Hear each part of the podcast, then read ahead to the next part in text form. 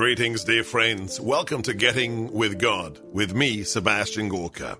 In an age where making time for that which is truly important is increasingly difficult, this modest podcast is dedicated to reconnecting with the truth.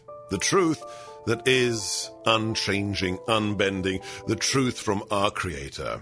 Each episode will see me reading one or two chapters from the Bible and give you an opportunity to rededicate yourself to that which truly matters. Let's begin. Chapter 7 The Feast of Tabernacles. After this, Jesus moved about within Galilee, but he did not wish to travel in Judea because the Jews were trying to kill him.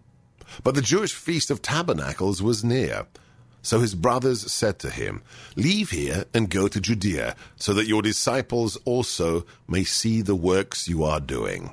No one works in secret if he wants to be known publicly. If you do these things, manifest yourself to the world. For his brothers did not believe in him. So Jesus said to them, My time is not yet here, but the time is always right for you. The world cannot hate you, but it hates me because I testify to it that its works are evil. You go up to the feast. I am not going up to this feast because my time has not yet been fulfilled. After he said this, he stayed on in Galilee. But when his brothers had gone up to the feast, he himself also went up, not openly, but in secret. The Jews were looking for him at the feast and saying, Where is he? And there was considerable murmuring about him in the crowds. Some said, He is a good man. Others said, No, on the contrary, he misleads the crowd. Still, no one spoke openly about him because they were afraid of the Jews. When the feast was already half over, Jesus went up into the temple area and began to teach. The Jews were amazed and said, How does he know Scripture without having studied? Jesus answered them and said, My teaching is not my own, but is from the one who sent me. Whoever chooses to do his will shall know whether my teaching is from God or whether I speak on my own. Whoever speaks on his own seeks his own glory, but whoever seeks the glory of the one who sent him is truthful, and there is no wrong in him. Did not Moses give you the law? Yet none of you keeps the law. Why are you trying to kill me? The crowd answered, You are possessed. Who is trying to kill you? Jesus answered and said to them, I performed one work and all of you are amazed because of it. Moses gave you circumcision, not that it came from Moses, but rather from the patriarchs, and you circumcise a man on the Sabbath. If a man can receive circumcision on a Sabbath so that the law of Moses may not be broken, are you angry with me because I made a whole person well on a Sabbath? Stop judging by appearances, but judge justly. So some of the inhabitants of Jerusalem said, Is he not the one they are trying to kill?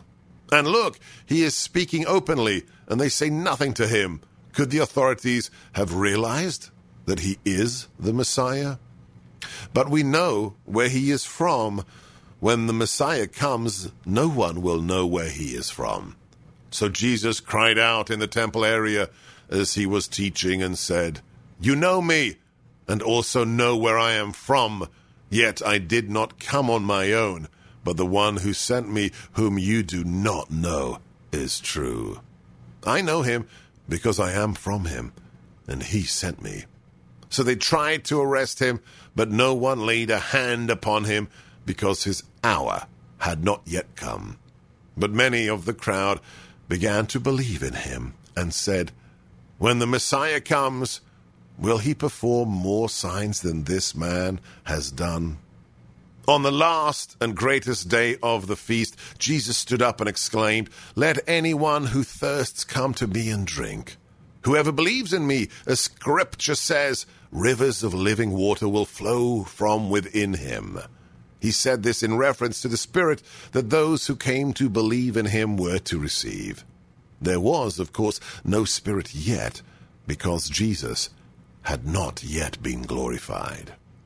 Some in the crowd who heard these words said, This is truly the prophet. Others said, This is the Messiah. But others said, The Messiah will not come from Galilee, will he? Does not Scripture say that the Messiah will be of David's family and come from Bethlehem, the village where David lived? So a division occurred in the crowd because of him. Some of them even wanted to arrest him, but no one laid hands on him. So the guards went to the chief priest and Pharisees, who asked them, Why did you not bring him? The guards answered, Never before has anyone spoken like this. So the Pharisees answered them, Have you also been deceived? Have any of the authorities or the Pharisees believed in him? But this crowd, which does not know the law, is accursed. Nicodemus, one of their members, who had come to him earlier, said to them, does our law condemn a person before it first hears him and finds out what he is doing? They answered and said to him, You are not from Galilee also, are you? Look and see that no prophet arises from Galilee. Thank you so much for listening. I hope that that had the desired effect and helped you reconnect with that which truly matters. If it did, if you enjoyed getting with God, please share and tell your friends. God bless.